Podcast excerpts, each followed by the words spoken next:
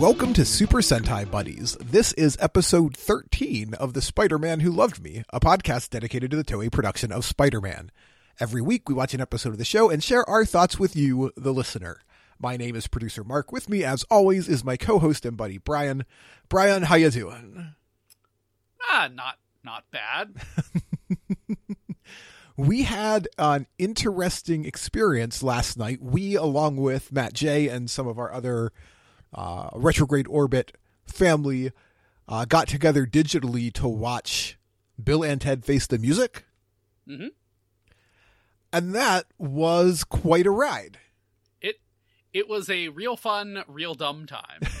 that, that, that is a very accurate way to sum it up. Real fun, real dumb, surprisingly emotional in places, but that Yep. might just be because we've all been trapped inside for five months. So, uh, I mean, I, you know, it's I would say it's about as uneven as Bogus Journey. Yep. Uh, but possibly with higher highs. I think that's fair. Yeah.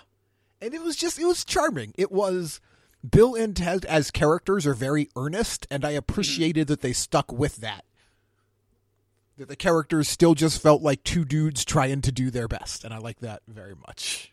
Yeah, and I I really liked how you know Bill still has all this earnestness, and it really is Ted who's like, I I don't know, you know, if if what we're doing makes sense anymore, and that that comes through like throughout the movie. it is I don't even know how to grapple with the implications of the fact that the third act hinges on Bill and Ted having to forgive death. Yeah, They have to confront and forgive death. right. And there's just so much to unpack there, but it's just like it rides so easily across the surface, you're not sure if it's actually saying anything deeper or not. You know, the movie is just it's earnest, it's goofy, it's dumb in good ways. Yep. And I look, it might be the movie that 2020 needs right now. The uh, the character of Billy Mhm. Wait, I have that backwards. The character of Thea was played by Samantha Weaving, who is apparently the niece of Hugo Weaving. Do you have that backwards? Yeah, because they named their kids after each other. Bill's daughter is named Ted, and Ted's daughter is named Bill. Right, of course. So Samantha Weaving is the daughter of Hugo Weaving, a fact I did not put together till after we watched the movie, and I was watching some of the special features that uh, were included with the purchase of the movie. And in an interview, Samantha Weaving was talking about what it was like to work with Keanu, who is, you know, this famous and well established actor at this point. And she said, Yeah, well, you know, I didn't, like, I'd never really interacted with him before, but I knew he killed Uncle Hugh. And it took a beat for that to sort of settle in. oh, yeah. Yeah, your your uncle was in the Matrix with him. That's right. yes. Back back during that time when Hugo Weaving was just making all the money from all of the trilogies. Yeah, he was just in all of the important things for a while. It was incredible. Yeah.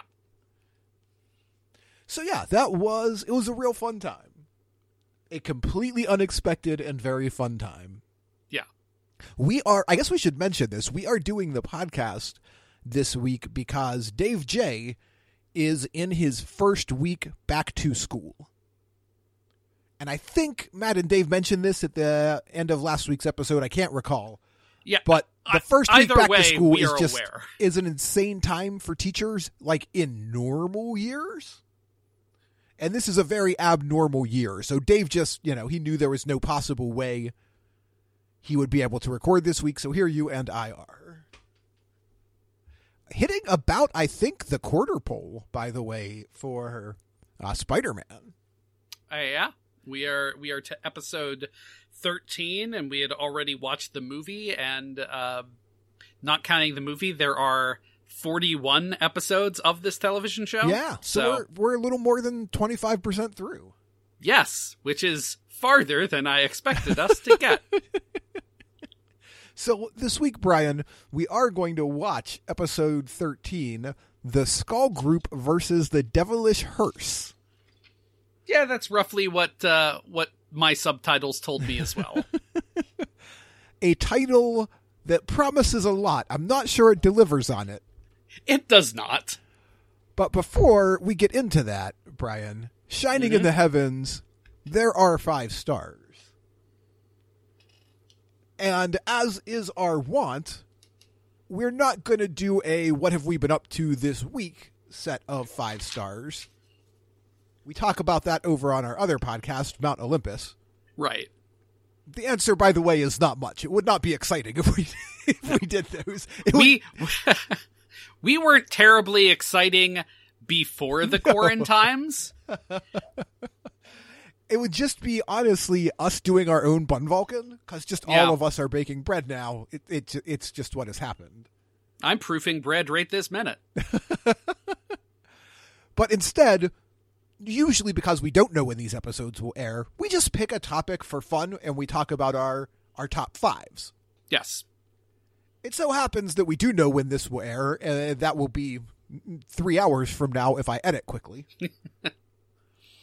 but in keeping with our traditional theme, uh, we are picking a top five, and this week we're going to do top five fruits. Sure. One of the keys to selecting a top five is, well, we have to record tonight. How easily can you just list five things off the top of your head and go with it? Yeah, it is very much of a how long has it been since we've done food? Can we do another food one? And the answer is yes, we can do another food one. Here we are. We're going to talk about our top five. And this is genuinely one. I don't know that we get much engagement on Twitter when you and I host this show. I imagine because most of the listeners just like pause when they hear me talking instead of Matt. Right. Uh, There. I, I mean, I, you know, there are ones and twos of listeners who actually listen to our podcast it's True. more than they do this one. Um, that, uh, I've looked at the numbers. That is not generally the case.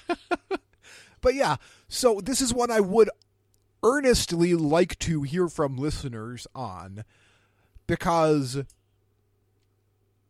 there are some wild fruits out there. And my Oh, choices, I'll be honest, are pretty mundane.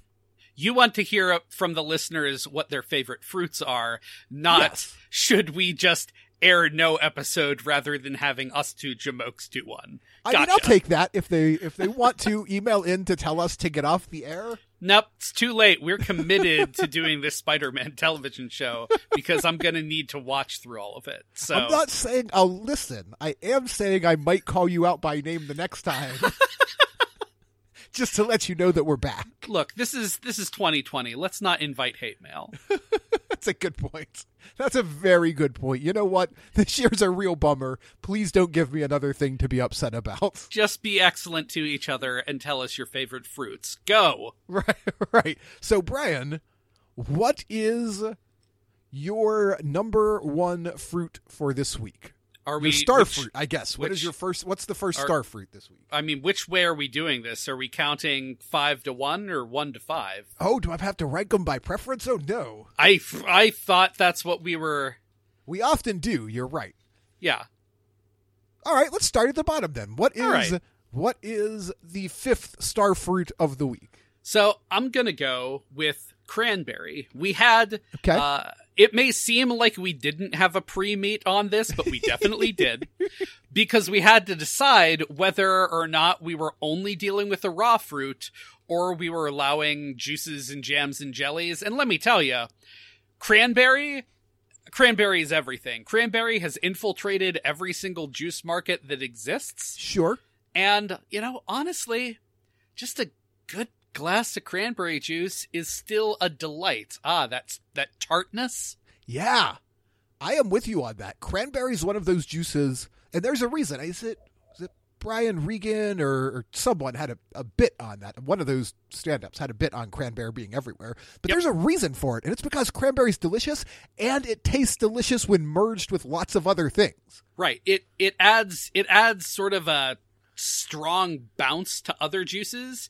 And Yep. if you can just drink straight cranberry juice, that is also an experience. Yeah. Um, just drink it more and more concentrated until Until you're, You're just to the- drinking like pure cranberry extract. I mean, I don't know if you have ever had just I have only uns- because once we went to a store together and you purchased two bottles that I swear were like nine bucks a piece and gave me one of them. Uh, yeah, the pure. Um, I don't know if they were nine dollars a piece. It wasn't uh, concentrate. It was though unsweetened cranberry juice, Right. Yep. and that's. I, yeah, I mean, I. I'm not going to say I drink it all the time, but uh, from time to time, I've I've been known to give it a a swig. That's cr- cranberry is interesting in that it is one that by itself, raw, I'm not real keen on. I I know some people really like Mhm. like a, a good fresh cranberry. Yep. Dried cranberries are a thing. Like cranberry sauce is a thing. Cranberry juice is a Yep. thing. Like a raw cranberry, I don't love, but the cranberry really glows up. Yeah. That is a very good pick. And I think we need to keep it moving, or else we'll be on cranberries all day long. What is your number five? Coming in at a solid, respectable number five is the strawberry. mm-hmm. which I know is just sort of like is it fair to call strawberry like the workman berry? Like it's Yeah, just I- it's just it's a journeyman fruit. Yeah, I mean, you you know, what do you put on things? Ah, typically strawberries. What are you going to put under some whipped cream? Strawberries. Right. It's one of the best by itself, like a strawberry just uh straight from the uh from the plant is very good. A Yep. little bit of sugar or by itself. Strawberry is it's never going to be as exciting to me as some of the ones higher on this list. Mm-hmm. but it's always great when you have strawberry and a fresh strawberry especially in season fresh strawberries they're just delightful Yeah, I have to say, of all of the wild fruit I've I've seen, you know, in the wild, Mhm. you always love to come across wild strawberries. it's true here's a question for you vis-a-vis the cranberry discussion mm-hmm. cranberries we said glow up real well Mhm. is strawberry the complete opposite of that You mean, does it lose its luster when mixed with other things? is it is it i feel like strawberry is generally most enjoyable like raw. And maybe with some mm-hmm. sugar or you know with some whipped cream or on top of something but you're still Right. always consuming the strawberry in its like base form. The I I will say in general you're probably right. Like there's not I mean I would certainly try if someone was selling me strawberry juice. I would try that but even when it's mixed with other juices it's very much a background flavor. Yeah. Like when you have that orange banana strawberry you don't taste any strawberry in that. You taste bananas primarily and then orange after that. True. The the exception I will say is a good strawberry milkshake. that's fair. That's a good point. Things like milkshakes and smoothies like stuff in that space that's probably where the strawberry shines. Good call. Yeah. All right brian what is the fourth star fruit of the week So I'm gonna go with a good Honeycrisp or Granny Smith apple. I mean, we're picking apples, but let's be Sure. specific. There are plenty of apples that aren't worth it, but the Honeycrisp, it is worth that price. It is delicious and uh, a good sour apple. That's, I am with you, especially a on a sour apple. Yeah. An apple is a fruit I feel like that gets unnecessarily knocked low on a lot of lists, I think especially in America, because we've really just butchered the common apple. Right, because red and yellow delicious apples are nothing of the sort. Yeah, they're garbage apples. Like we had we had to go and crossbreed everything till eventually you're like, "Oh, Honeycrisp. This is an apple that tastes like something. It has an amazing crunch." But I'm with you. A good tart apple with that very specific apple crisp. Mm-hmm. There's very little in the sort of texture world that has the same mouthfeel as biting into an apple, and it's great. Yeah. So what is your number 4? Number four for me, and I went back and forth between watermelon and cantaloupe. I settled on watermelon. That's probably the right call. I feel like I love basically any melon. I like a melon fruit in any variety. I mean, so does that Honeydew runs way behind there, right? Oh yeah, honeydew's bringing up the back of the list, but I'll Okay. still take it. Yeah, I mean, I'll take it as well, but let's let's be honest. Like, if the only melon served is honeydew, it's like, oh, oh, couldn't have, couldn't get any of the uh the A list melons to show Right. up today. what I really want is a good like watermelon cantaloupe, like tossed together. hmm But if I have to pick, it's ultimately going to be watermelon, and it's another one that has a weirdly specific texture. And I know the texture for some people like immediately turns them off of watermelon, Right. but it's particularly because it's such a summer fruit, and it's just like it's all water. Like that fruit is all water. Yeah. So it is delightful in like the middle of a hot summer to have a really good watermelon. So I would say watermelon works as watermelon, and watermelon works as a flavoring for candy. Mm. Watermelon, like straight watermelon juice, like as a juice beverage, not all that exciting. It, it's lacking something. You may have stumbled on an interesting point here. I think you've turned around my strawberry discussion on me. Because in fact, watermelon is more accurately the fruit that is best like by itself. Watermelon is great, Yeah. but no one's like out there making you know watermelon sauce to go with Thanksgiving dinner or Well, what have and you. I mean, I think part of it is when you bite into a crisp watermelon and it's cold and Yeah. delightful, somehow the juice never tastes as cold and crisp as biting into an actual watermelon does. Very true. Very true. So, something about the delivery vehicle. So yeah, I mean, like I said, I'll take any melon. You can give me anything in that family, and I'll be very happy. But I think watermelon is sort of the peak of it for me. Mm-hmm. What Brian is the third star fruit of the week? I'm going to go with, and the caveat on this is if someone else has prepared it, mango. Okay, okay, I mean, I I own a mango slicer, sure. but man, are those things sort of a pain to actually slice up. But ah, sliced mango is it's it's really a rare treat. It's it's a delight. I like a good mango. I rarely have one, and it may be because, as you say, by the time you need a specialized tool Yeah. to take it apart. But everything in that sort of family, and I don't have any representatives of it on my list, but the kind of pit fruits Mm-hmm. Are all very good. Yeah. Mango's a good choice to represent them. Yep. What is uh, your number three? Matt, so now we're going to break into citrus. And I'll be honest, I could have almost gone one through five in the citrus families. I mean, they're just so ubiquitous in. They in, are. You know, what are you going to have? But number three for me is the humble lemon. Okay, well, I think uh, the listeners are going to need an explanation. Are you just uh, sucking down lemons raw? I do, in fact. I I enjoy a good like I'll just slice up a lemon and eat it as though it were an orange. that is a bridge too far for me. Although I will say, if I get the lemon slice, I will definitely uh, squeeze that and suck on a lemon slice out of a drink. But Lemon I put on here for similar reasons that you did cranberry. While I Mhm. love a good lemon by itself, lemon is incredibly versatile and it's one of my favorite just like straight flavors. I love the flavor of lemon. Yeah.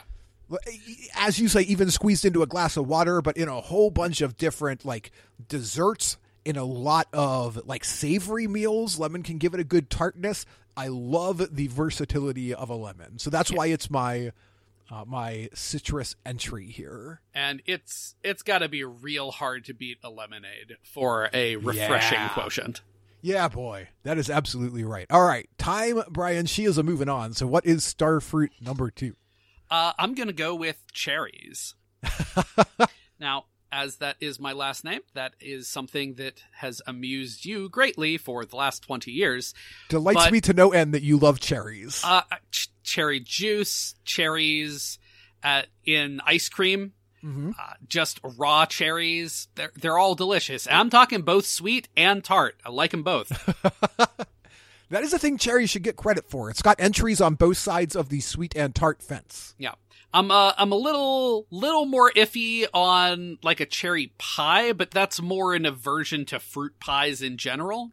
And your dislike of the band Warrant. Yeah, well, you know, look, we we had a falling out. But but yeah, I mean and and also like all of these uh makes makes a real good juice. uh, I I don't know how to say this, but I probably out of our entire circle consume the most juice. It's true. You love a fruit juice. I I do love a fruit juice. My my teeth and my blood sugar probably don't love that fruit juice as much, but that's juice is so much better than anything else to drink. Yeah, I mean, it's literally nature's sugar. Of course, it's great. yeah, it's all good. what uh what's what's what do you have at number 2 there? Staying in the citrus lane, I'm going grapefruit. Mm, it's another fine juice. It, grapefruit's a delicious juice, and it's another one that, uh, carefully paired, can be really good with other things too. Mm-hmm. But also, just like cutting a grapefruit in half and going at it with a fork and a little bit of sugar, love it. Grapefruit is a bit of a pain to eat. It's not as hand like its compartments don't peel as easily as some I of the other citruses. There are specific specialized tools for eating grapefruit. So, Right, but all you really need is to cut it open and have a a spoon, and you're fine. yeah. Yeah, it it's just a little more work than I actually want from I agree with that. I do agree with that. It's a little annoying to put in the effort, but I just love it. Much like the lemon, I love that tartness so very much. it is it is pretty great and I drink so much grapefruit. And it is juice. also what I don't know if this is universal, but in Mhm. the high school, in the junior high where I grew up, are uh, vocational agricultural students. So our high school, I presume this is true kind of universally, has like a college prep track. It has a vocational technical track. It had a vocational agricultural track. And our vocational agricultural track, as a fundraiser yearly, would sell just boxes of oranges and grapefruits. And so just like once a year, you get a, presuming you took advantage of said fundraiser, right. Uh, you just get like a giant box of grapefruit to show up in your house. So good. Were we they still do that because my father-in-law teaches at that high school. So still yearly we get in on that giant box of grapefruit. Yeah, are they sold by some equivalent of a bushel? I believe that is the case. Yes. Okay, cuz this is going to lead into my number 1. Yeah. What is your uh, number one star fruit? My number 1 is the humble navel orange. Ooh, Like just oranges are always good. oranges are always welcome. I am with you. I mean, as you know, get the get the seedless oranges. You just tear into that and just eat them by the slice. I mean, orange juice is obviously you know a real heavy staple of breakfast, A prince among juices. right? But uh, just just eating an orange, it's it is a delight. It's it's a real easy go to fruit. Yeah. Um, it's an orange is a good serving size of how much fruit you should probably be eating at any one point. It's good at breakfast. It's good at lunch. I wouldn't. It's good at supper down- time. Yeah, I wouldn't even turn down an orange for dessert a lot of times because it's it's got that good sweet tart balance. Yeah. Oh, it's a it's a wonderful snack. I'll probably have one after this podcast. It's oranges are great. And how that ties to the other thing is I thought I knew how many oranges came in like three fifths of a bushel. Sure. And uh, they don't prepare you for how many oranges actually come in three fifths of a bushel. I it's it is an astoundingly large number of oranges. It is. Yeah, because you jumped That- in. Uh, that the, Yeah. the sub this aforementioned fundraiser also offered navel oranges, and you jumped in on that for a year or two. Right, right, right. Um, and I hear you're still doing that, so maybe you know you should hook me up with getting Yeah, some yeah. oranges. But uh, I feel a little betrayed after all these years. but uh, where where that leads back to is I probably still ate two fifths of a bushel of oranges. Yeah, oranges are so good, and They even are. like your clementines Mhm. or your like anything in that sort of orange citrus. Fa- I mean, obviously, I like all citrus. I'm predisposed Right. to citrus. It's high on my list, but I like all of that. Yep. The upshot to the good old fashioned navel orange, as you say, is it's a good serving size. You want you want a fistful of clementines. Yep. And now, as time continues to tick on, what is your number one uh, star fruit? I think this has come up on this very podcast before. If not, it's come up somewhere in the podcast family. It's the black raspberry. Yeah, you have you have a problem. I have a yeah, a deep affinity for black raspberry that as far as I can suss out is deeply tied to like my father's love of black raspberry and like very early childhood memories of like stomping around the the hills of eastern Ohio going black raspberry hunting. Like there's a lot of specific sort of personal history tied up into it, but also it's just really good. Again, it's that sweet tart balance that I've been talking about across several of them. I also love the crunch of a seed. I know a lot of people are turned off from black raspberries because they have harsh seeds, and I get it. Yeah, I'm uh-huh. pretty sure everything on my list, I actively try to avoid seeded things. Oh, I love crunching into those black raspberry seeds. I like like grinding them between my teeth to feel them pop. That's so, and here's the thing with black raspberries. I like black raspberry everything. Like, give me a mm. black raspberry cake, a black raspberry smoothie, a black raspberry preserve. However, they're best on their own, like just a regular old straight off the bush black raspberry. So I will rarely have it in any other form because for me it is not worth the trade. Like in order to get jam, I have to lose black raspberries so they can become jam, and I like them best in the black raspberry form. Uh, the only exception to that being black raspberry pie. Ah, I was going to say, I'm like, well, wait a minute. Okay. And the trick yeah. with that is it's because the way we make our pie, most pies are heavy on sugar and you know maybe flour and like a good fruit pie often becomes like a gel with the fruit in it, like a strawberry pie. Even an apple pie has a lot of uh, like jelly or jam kind of within it. Mhm. Our black raspberry pie, no kidding, is like a quart of berries, and we have refined it all the way down to like a tablespoon of sugar and a tablespoon of flour, like just enough to make that pie stand up. And it is just hot raspberries in a delicious pie crust. Nice. Before before we move on, I did want to throw out an honorable munchin, Yep. Yep. as as the boys over on off menu like to say, Yep.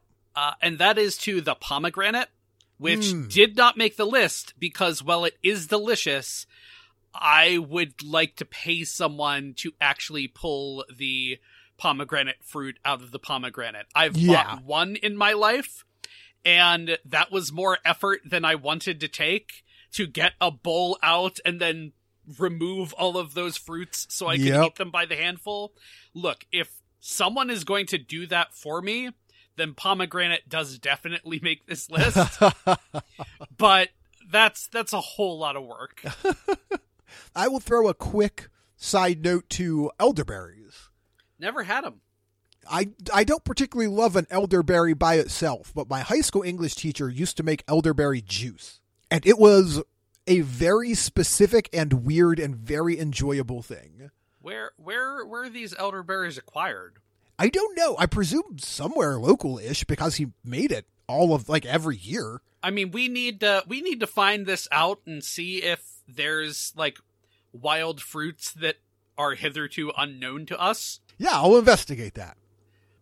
anyway, And speaking of investigating elderberries, speaking of investigations, Brian, it's time to watch episode 13 The Skull Group versus the Devilish Hearse. do we do that kind of transition on this show? I'm unaware. Ah, we do now. it's a little bit of Mount Olympus flavor over here. so we're going to watch the episode, uh, and we will be right back. Change the apart. And we are back. Brian, uh, how how is Spider Man? Spider Man is raw. Spider Man is sad. I think. Yep. What is? How did this episode strike you? Um, Before we even get into it, just how how did you deal with this episode? Well, I, I've watched enough Spider Man to know that as the arc was going and going, I'm like, there's going to be some level of tragedy here. Because nothing ever works out in this universe. no. Like, uh, it things work out badly for people. But even I was not prepared, knowing that, for how badly this one was going to turn out. I am so conditioned by the media I grew up on, which is to say 80s and 90s childhood media. Right. Of the United States. of the of the United States very specifically, I am so conditioned to recognize the beats of a story. Mhm. So you see things like this episode developing and your brain tells you, "Oh, I know how this is going to end because I know how children's television works." Yeah. And that is not what ever happens in Spider-Man. And one of these days, I'm going to stop expecting anything to happen in Spider-Man cuz it's just it's unpredictable. Look, I I predicted a level of tragedy that I underestimated. So, so let's get into it because we're going to open this episode with Professor Monster and the Amazoness, who I think might get more screen time than they typically do in an episode. Yeah, they are more central to this episode. Uh, talking about their facility in South America because apparently Professor Monster has like a worldwide network. Yeah, they're international, baby. The Iron Cross Army is international. Yeah. And this episode, we get just a very brief minute of, uh, I think, Shinko and Takuji, and no Hitomi at all, as I recall. That is correct. but we get a lot of Professor Monster and the Amazonas, who, at the opening of the episode, are looking with barely concealed glee at a very bored chameleon. Yes. This is the least exciting chameleon I have ever seen. Look, we're going to spend a lot of time forgetting that this chameleon is heavily involved. Did they did they just like sedate the chameleon before they started filming? yeah, I he's he's real chill. He, um, well, I mean, I guess that's what you want if you are shooting a television show. This is true. You do not want rocking chameleon. So they've got this chameleon, as you say, sent to them from their Latin American branch. yeah. just delightful. I really love not only are they international, but they've got like established locations Yeah. all around the world. I want to know what's going on. Like, what is Iron Cross Army Latin America up to? um uh, uh, chameleons i can't Like- remember did they send the chameleon or did they send the the next room rack of bodies Oh, that could be the case. Maybe they sent. Just i think like, it was probably the chameleon but that. That may be the case. I like to imagine that like Latin American Iron Cross Army has their own Spider-Man. Either just like a Spider Verse style Latin American Spider Man, or just like maybe a lucha libre wrestler. I wish i could give you support to explore this further but that literally never crossed my mind and i'm just having a hard time framing it mostly because if we start framing it that's going to be the next 30 minutes of this podcast. Listen, there was, and to some degree there still is, but in this sort of uh, specific window of Latin American media, uh, especially Mexican media, there was a good window of time where uh, luchadors were just like superhero characters in their film. It's real fun. A lot of those old movies are really enjoyable to go back and visit. There's some interesting storytelling going on there. But I imagine that to be sort of similar to what Spider Man is up to over here. There's just like some crazy lucha libre wrestler out there fighting Iron Cross Latin America. Sure. I just have no support to give you on this one. I am so sorry. That's all right, man. I don't expect you to have like an encyclopedic knowledge of luchadors or anything. I I really don't. I I didn't even see Nacho Libre. That's okay. It's fine. it's I mean it's it's fine bordering on good sometimes. That's unfortunate. but I also don't think we have time to go down a well on a movie I did not see and then discuss how sometimes Jack Black is great and sometimes Jack Black is not. That seems like the summation of the entire discussion anyway, so that seems like a good place to leave it. Like, yeah, you accurately summed up all of it. Okay, fair We enough. didn't even have to have the discussion, got to the bottom line. Although I am in the back of my head just going to be imagining various Iron Cross stations around the world uh, while we continue on with this podcast. And I won't. I'll, I'll do my best not to actually bring it up. But I, am going to be thinking about it and who they would be fighting in those various locations. I mean, I just we have so much to get through because we're not even off the first page It's and true. we're already at 36 minutes and I feel like this is a dangerous level of headcanon to establish. Oh yeah, if we open this box, we'll spend too long examining it. Although that does make it make a little more sense why Interpol is involved. Yeah. Oh yeah, that's a very good point. So I mean, maybe Interpol is employing the uh, the Mexican wrestler, the luchador. Yeah. Yeah, yeah. Okay. Like just like Spider-Man kind of sort of works for Interpol. Yeah. In this in this era, is Iron Cross Russia just like the government? Like are they just legitimate up there? I- I- oof. Cuz we're in is- like Cold War era, right? Eh, That's a good question. or or alternatively, is is this a threat that unites the the West and the East? Ooh, okay. Okay. And you know, there is the equivalent of Soviet Spider-Man. oh, I like that very much. Yeah. I don't know what that would be, but I like that idea a lot. okay. All right. No. People Parker. I was just imagining it was like an anthropomorphic grizzly bear and like one of those tall Russian hats. I mean, that's not really a Spider-Man theme, but No, but neither is the luchador, really.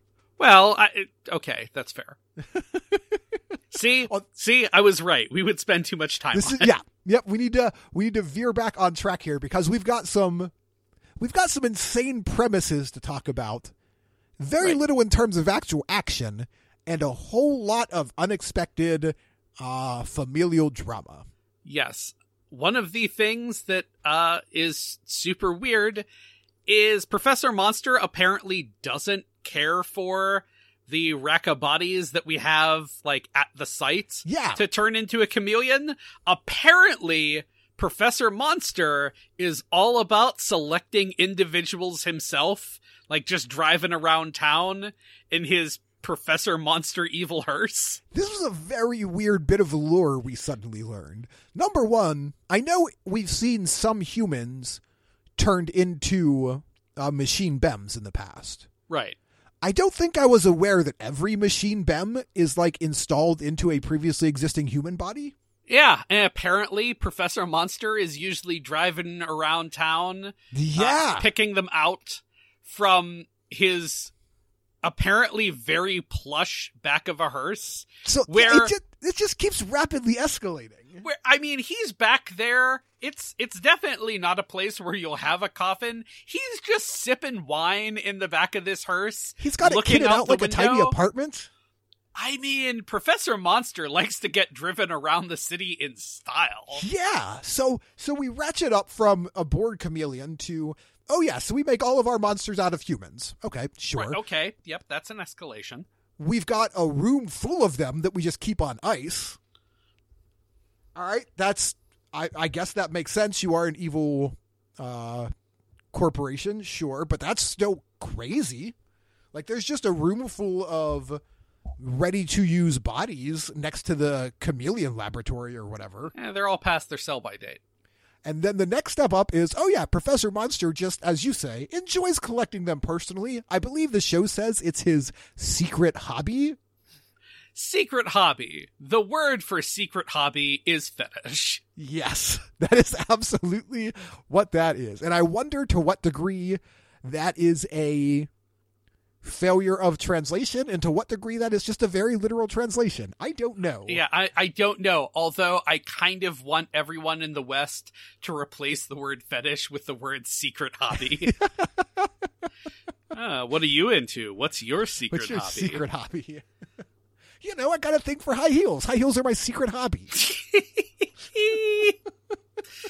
uh, So, so that already okay. Now that's weird. Yep, secret hobby of kidnapping, yep.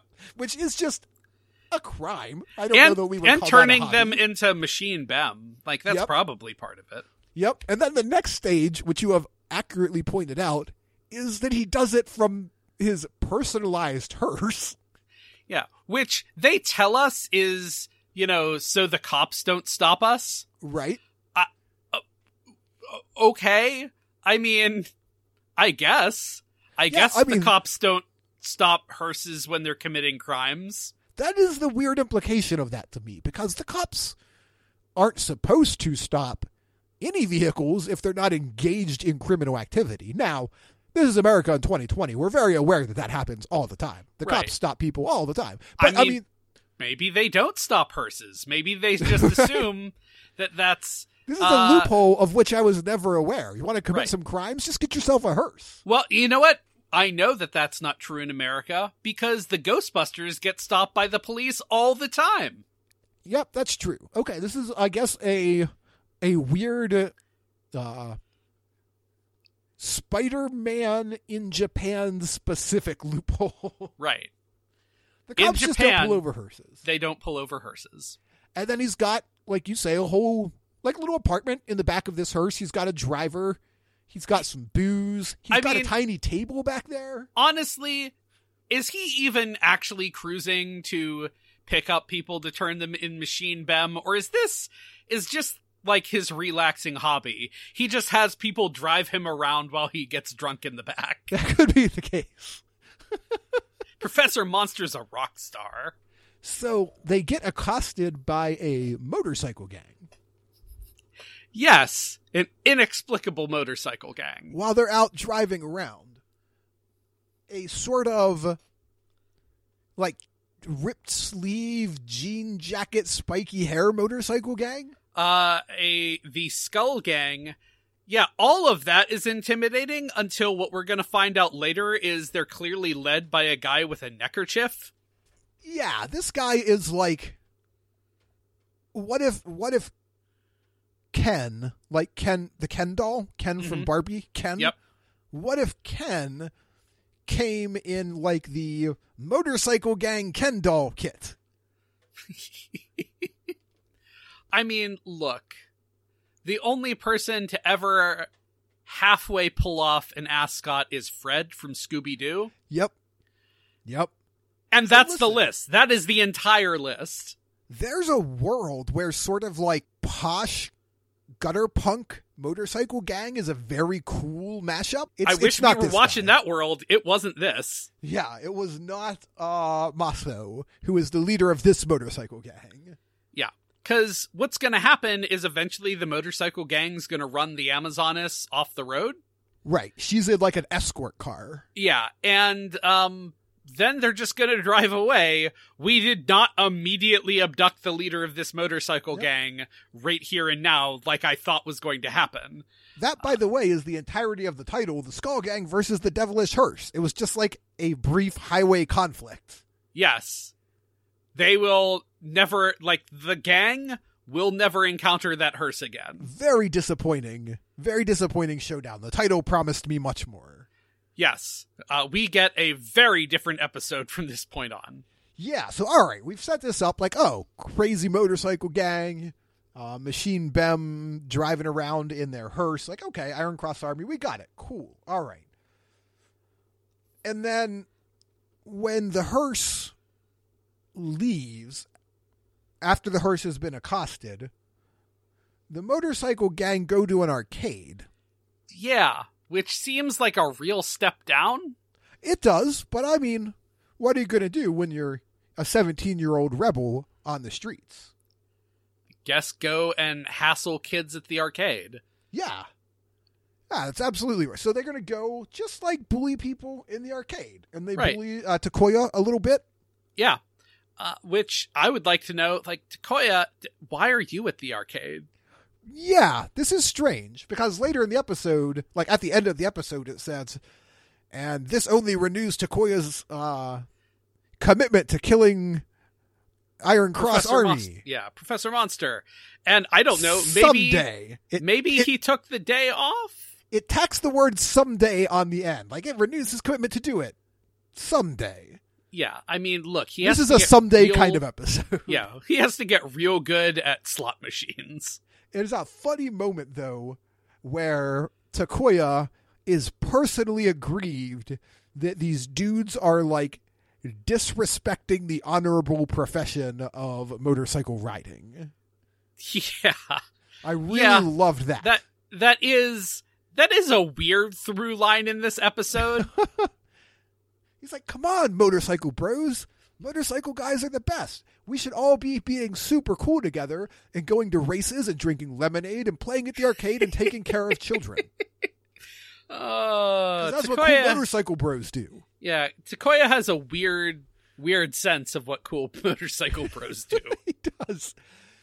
Uh, so the motorcycle gang's going to beat up on him for a while. Yep. Which I loved because it's a very Spider Man thing, right? It's a very staple Spider Man activity to just get beat up by some low level thugs. Yeah, yeah. So that felt good. That felt in kind of keeping with Spider Man. Uh, and the leader, particularly, uh, Maso, as we've mentioned earlier, he of the Ascot, Yes. is like going to put the boot in, and his dad, Maso's dad, just shows up out of nowhere and tries to stop the fight. Yeah, I don't know why he came or wandered around. At first, I thought, does he run the arcade? And no, he Nope. apparently runs a photo studio, which also makes this a weird episode for Hitomi not to show up. Right? But- yeah. Yeah. But no, and uh, he gets pushed down, and then the the biker game's like, "Oh, Dad, what?" Yeah. And he's And just that- a very sad old man. yeah, it's he falls down a lot in Yep. what in a different episode would be a comedic manner, but in what this episode is kind of a sad and depressing manner. Yep. And this whole conversation between the gang as they go off and biker dad, uh, he is not a biker, but I'm going to refer to Right, him as yeah. biker dad. And Takoya, it's just it's just all real awkward. Yes, it's very strange. And this is the framing where, in a 30 minute American television program made for children, you immediately recognize oh, okay, they're framing this so that they can have a tearful reunion at the end. So the son will learn the lesson, whatever. I mean, there's gonna be a tearful reunion at the end. That, that that is, accurate. true.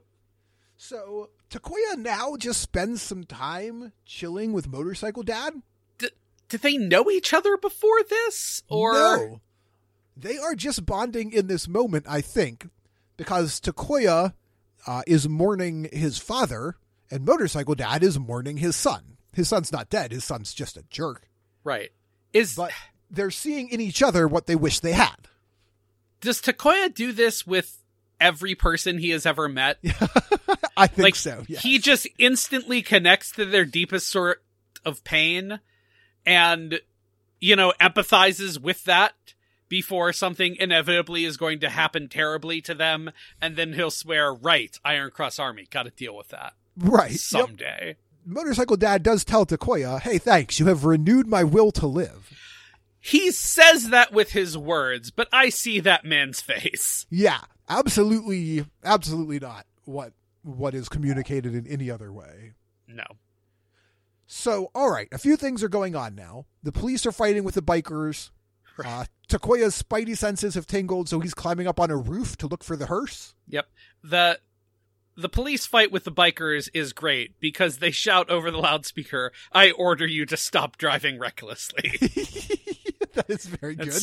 it's, like, "All right, yeah, that's that's going to bring him in, guys." And the Amazoness goes to Professor Monster, and she's like, "Hey, this uh, ascot wearing motorcycle dude has spirit. He seems like your type of dude. You should make him into a chameleon monster." Sure, that's a thing we do around here. Yeah, we just, yeah, that sounds great. And Professor Monster, in fact, says, yes, it is time to create the biker chameleon. Which, again, the words promise a lot more than the show gives us. Yes. Biker Yes, chameleon, that do. sounds great. I want biker chameleon.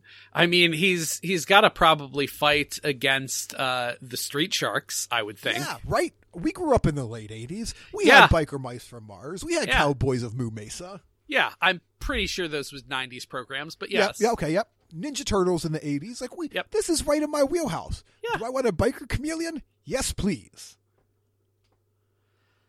So, So disappointing. Takoya's going to spend a little bit of time just like looking at his dad's picture and being sad. Yep. Uh, Uh, remembering, you know, we do some flashbacks to his dad dying and Takoya still being sad and Takoya just sort of feeling guilty for everything for I guess not being Spider-Man earlier, but then also for currently being Spider-Man and still not stopping the Iron Cross army. Right, yeah. Yeah, yes. and and motorcycle dad is missing his son, but that's going to resolve in a very different way cuz his son's going to come home and just like slap him around and yell that he needs some money. Yeah, he's to do a shakedown on dad. Uh insult the amount of money dad has and dad tells him to get out and never return. I have no son. Yeah, it's a big bummer. That is not close to the low point of the episode, though. No, because uh spoiler alert, those are going to be the last words they say to one another. Yep, absolutely. Cuz uh biker boy is just going to get hit by a car when he walks outside the building. Now, what is not apparent to the father, but is definitely apparent to us as they load him into the ambulance and drive him away. Well, wait a minute, that's the only vehicle here, so that definitely meant that the ambulance was what ran him down. Super Yes. convenient, because it was driven by the Amazonas. Yep, they have harvested a body, is what's gone on here. Yep. And they're going to create themselves a biker chameleon. I mean, that's what they're gonna call that monster. it's a sad, it's a real sad looking chameleon. Ugh. It's a real sad chameleon. yeah, but we're not there yet. So, Takoya finds his dad's sad diary, Right. where his dad writes about wishing he had spent more time with his son Right. and, and all of his children, to be Right. fair. And sort of relents on apparently what his wish was that Takoya grew up and did science, which, uh, Dad, you really should have invested that uh, feeling in your daughter, who definitely did grow up and is learning science. Yes. Shinko, Shinko is the child who is following in your footsteps. yeah, she's good at it. Like Takoya never was going to do that. He likes he likes his bikers. Yeah. He likes being a biker gentleman. Right. And is it just me, or is dad's message a little dismissive of, like, I should have learned to let you do whatever you want to do, and Yep. you're not going to follow my path. But by the way, you're only a real man if you live up to the choices you've made, Yeah. which I think is a backhanded with great power comes re- responsibility. Yeah, but it definitely comes across like, well, I guess if I were a good dad, I would have just been okay with you having real dumb hobbies. Right. Okay, but a key thing here is that while he is reading the sad diary and uh, Maso is getting taken, uh, Maso's dad, biker dad, gets a look at the Amazonas' face. Yes. I couldn't tell if my video had stopped, but no, that was an intentional choice for that face to freeze frame in in Yes. Biker Dad's head. There's a brief moment where Takoya and biker dad reconnect, and then Spider Man goes hunting. Yes. Calls up some Interpol guys. Yep. Gets in the GP7 while while Spider-Man leaves the injured and old and tired motorcycle dad. He's going to get the motorcycle dad to be clear is going to get into a pedestrian traffic accident with the Amazonas. Right. Who he recognizes and then starts tailing her car, apparently with super speed or something, because I don't know how he's in the city. She's Right. driving a car. He is How is this doddering hobbled. old man tracking her down? Yeah, his entire thing is that he sustained leg injuries earlier this episode. Yeah, and he wasn't Look, I'm I'm going to make a judgment call. He wasn't running no marathons before that. Sure. Yep. That is accurate. And so Amazonas just drives home, and Professor Monster yells at her and says, How are you so careless as to be followed in your car by a tired, wounded old man on and foot? then he disintegrates like an elk head on the wall with his eye. What was that about? They just had like a like a hunting trophy on the wall? Yeah, I I know what the disintegration was about, which is saying like, "Don't fail me," or the next thing to get disintegrated is you. Sure. Okay. Yep. I don't know why there are elk heads on the wall of this science facility. So does he just like does he keep a stock of these things around for intimidation purposes? Just yeah, he doesn't ever actually dismiss any of his goons, but he likes to think that it would be better if they thought he would. Right. So yeah, there's just a supply of deer heads in the storage cabinet. So like after this scene cuts, there's just some sad Ninder who has to go to like the elk head closet and hang another one up. Yep. All right. This is the kind of show canon that you can use. so Amazoness, uh, annoyed at her personal failure, sets out to solve it. And she finds uh, Biker Dad in a phone booth trying to call Takoya. Yep, because he's you know located the Iron Cross Army. Unbeknownst to him, Takoya had also at that very moment located the Iron Cross Army. Yeah, Spider Man is like just across the road, here in time to watch Biker Dad just get shot in the head. I thought he got shot through the heart, but either way, Oh yeah, you might be right. either way, I was not expecting uh fatal assassination by bullets through a phone booth. Biker Dad has had himself a real miserable, like last several years, but also Yeah. a real miserable afternoon. Yep, Been a his- bad episode for His Biker last Dad. words to his son were, I have no son, and before he could reconcile, the Amazoness shot him dead in a phone booth. Yeah, just stone cold killed him. He doesn't even get last words. Like, he is dead Nope. by the time Takoya gets there. Yeah, it it's cold. Yeah. It's so cold. This whole episode is just like a giant bummer. Which I, you know, Yeah. to be fair, life is a giant bummer sometimes. I get it. Yep. I just continually don't expect it to be reflected this clearly in children's programming. Yeah. Yeah. uh, I mean, there's another shoe to drop in a minute, too. Yeah. So Spider Man does some sneaky sneaks Mm-hmm. and finds the chameleon. Yep.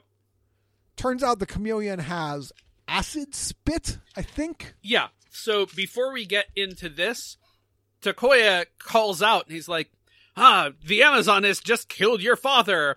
And the Amazoness just points out, yeah, once they're machine bem, none of that human brain stuff matters anymore. Yep. That's not that's not like a ploy where the power of love will win over. No, it's absolutely true. This lizard being cares nothing for the death of his father.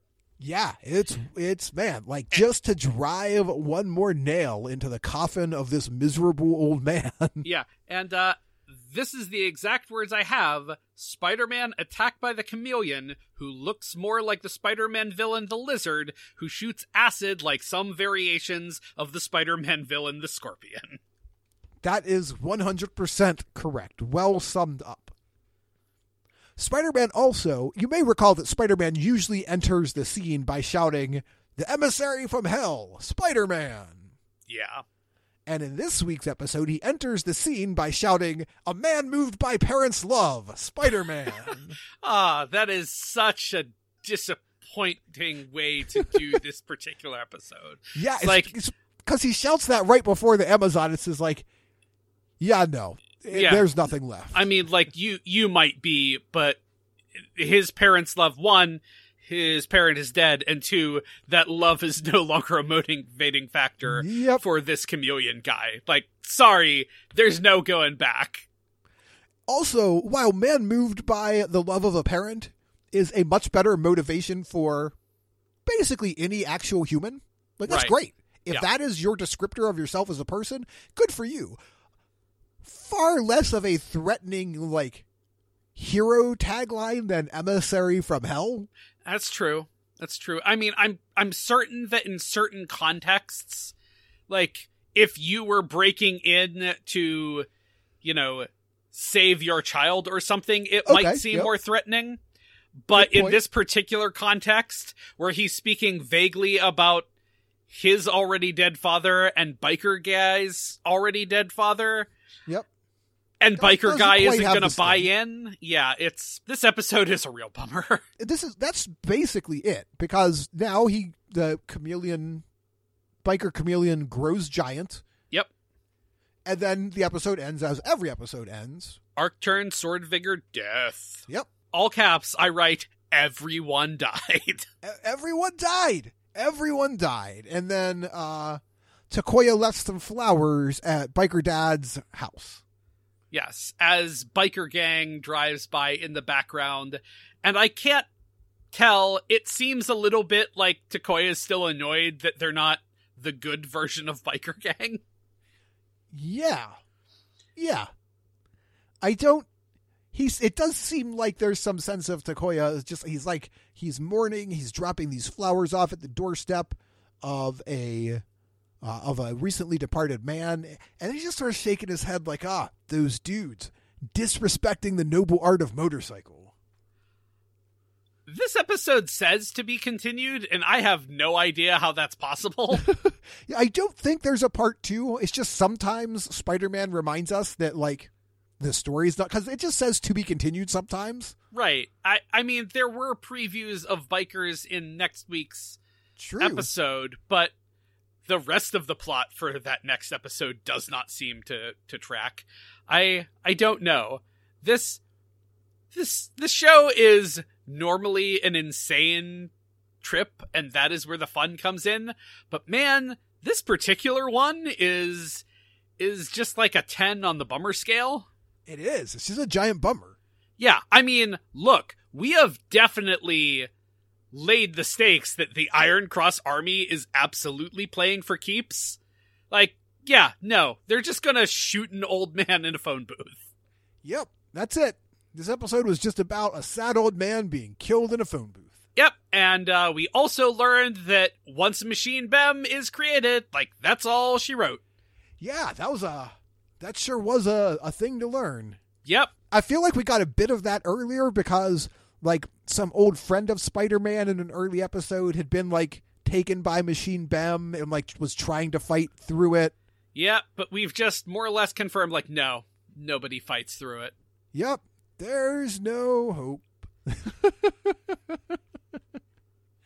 and I guess that's going to do it for Yeah. another episode of The Spider-Man Who Loved Me. I feel like I wish we would have known more going into this episode and maybe said, ah, it's a lost episode. but mm, Nope. it's uh, it's a sad day for for Spider-Man and his spider friends. So, uh, Brian, before we officially finish up here, I would like to remind the listeners that you can email the show at super sentai brothers at gmail.com. Uh, if you want to get updates on future episodes or check out the things that Matt and Dave are talking about on the show, they're on Twitter at Super Sentai Bros. Uh, you can find me at RO Radio. You can find Brian manning the Twitter account for Mount Olympus Pod, which is the show that the two of us are regularly on. yep. As always, if you like this show, find whatever review mechanism that your podcatcher of co- choice uses and, you know, review it positively. The Super Sentai Buddies are a production of Retrograde Orbit Radio. Uh, once again, we are the Super Sentai Buddies. I'm Mark, I'm Brian. and we will see you next time for the greatest show on earth. Spider-Man.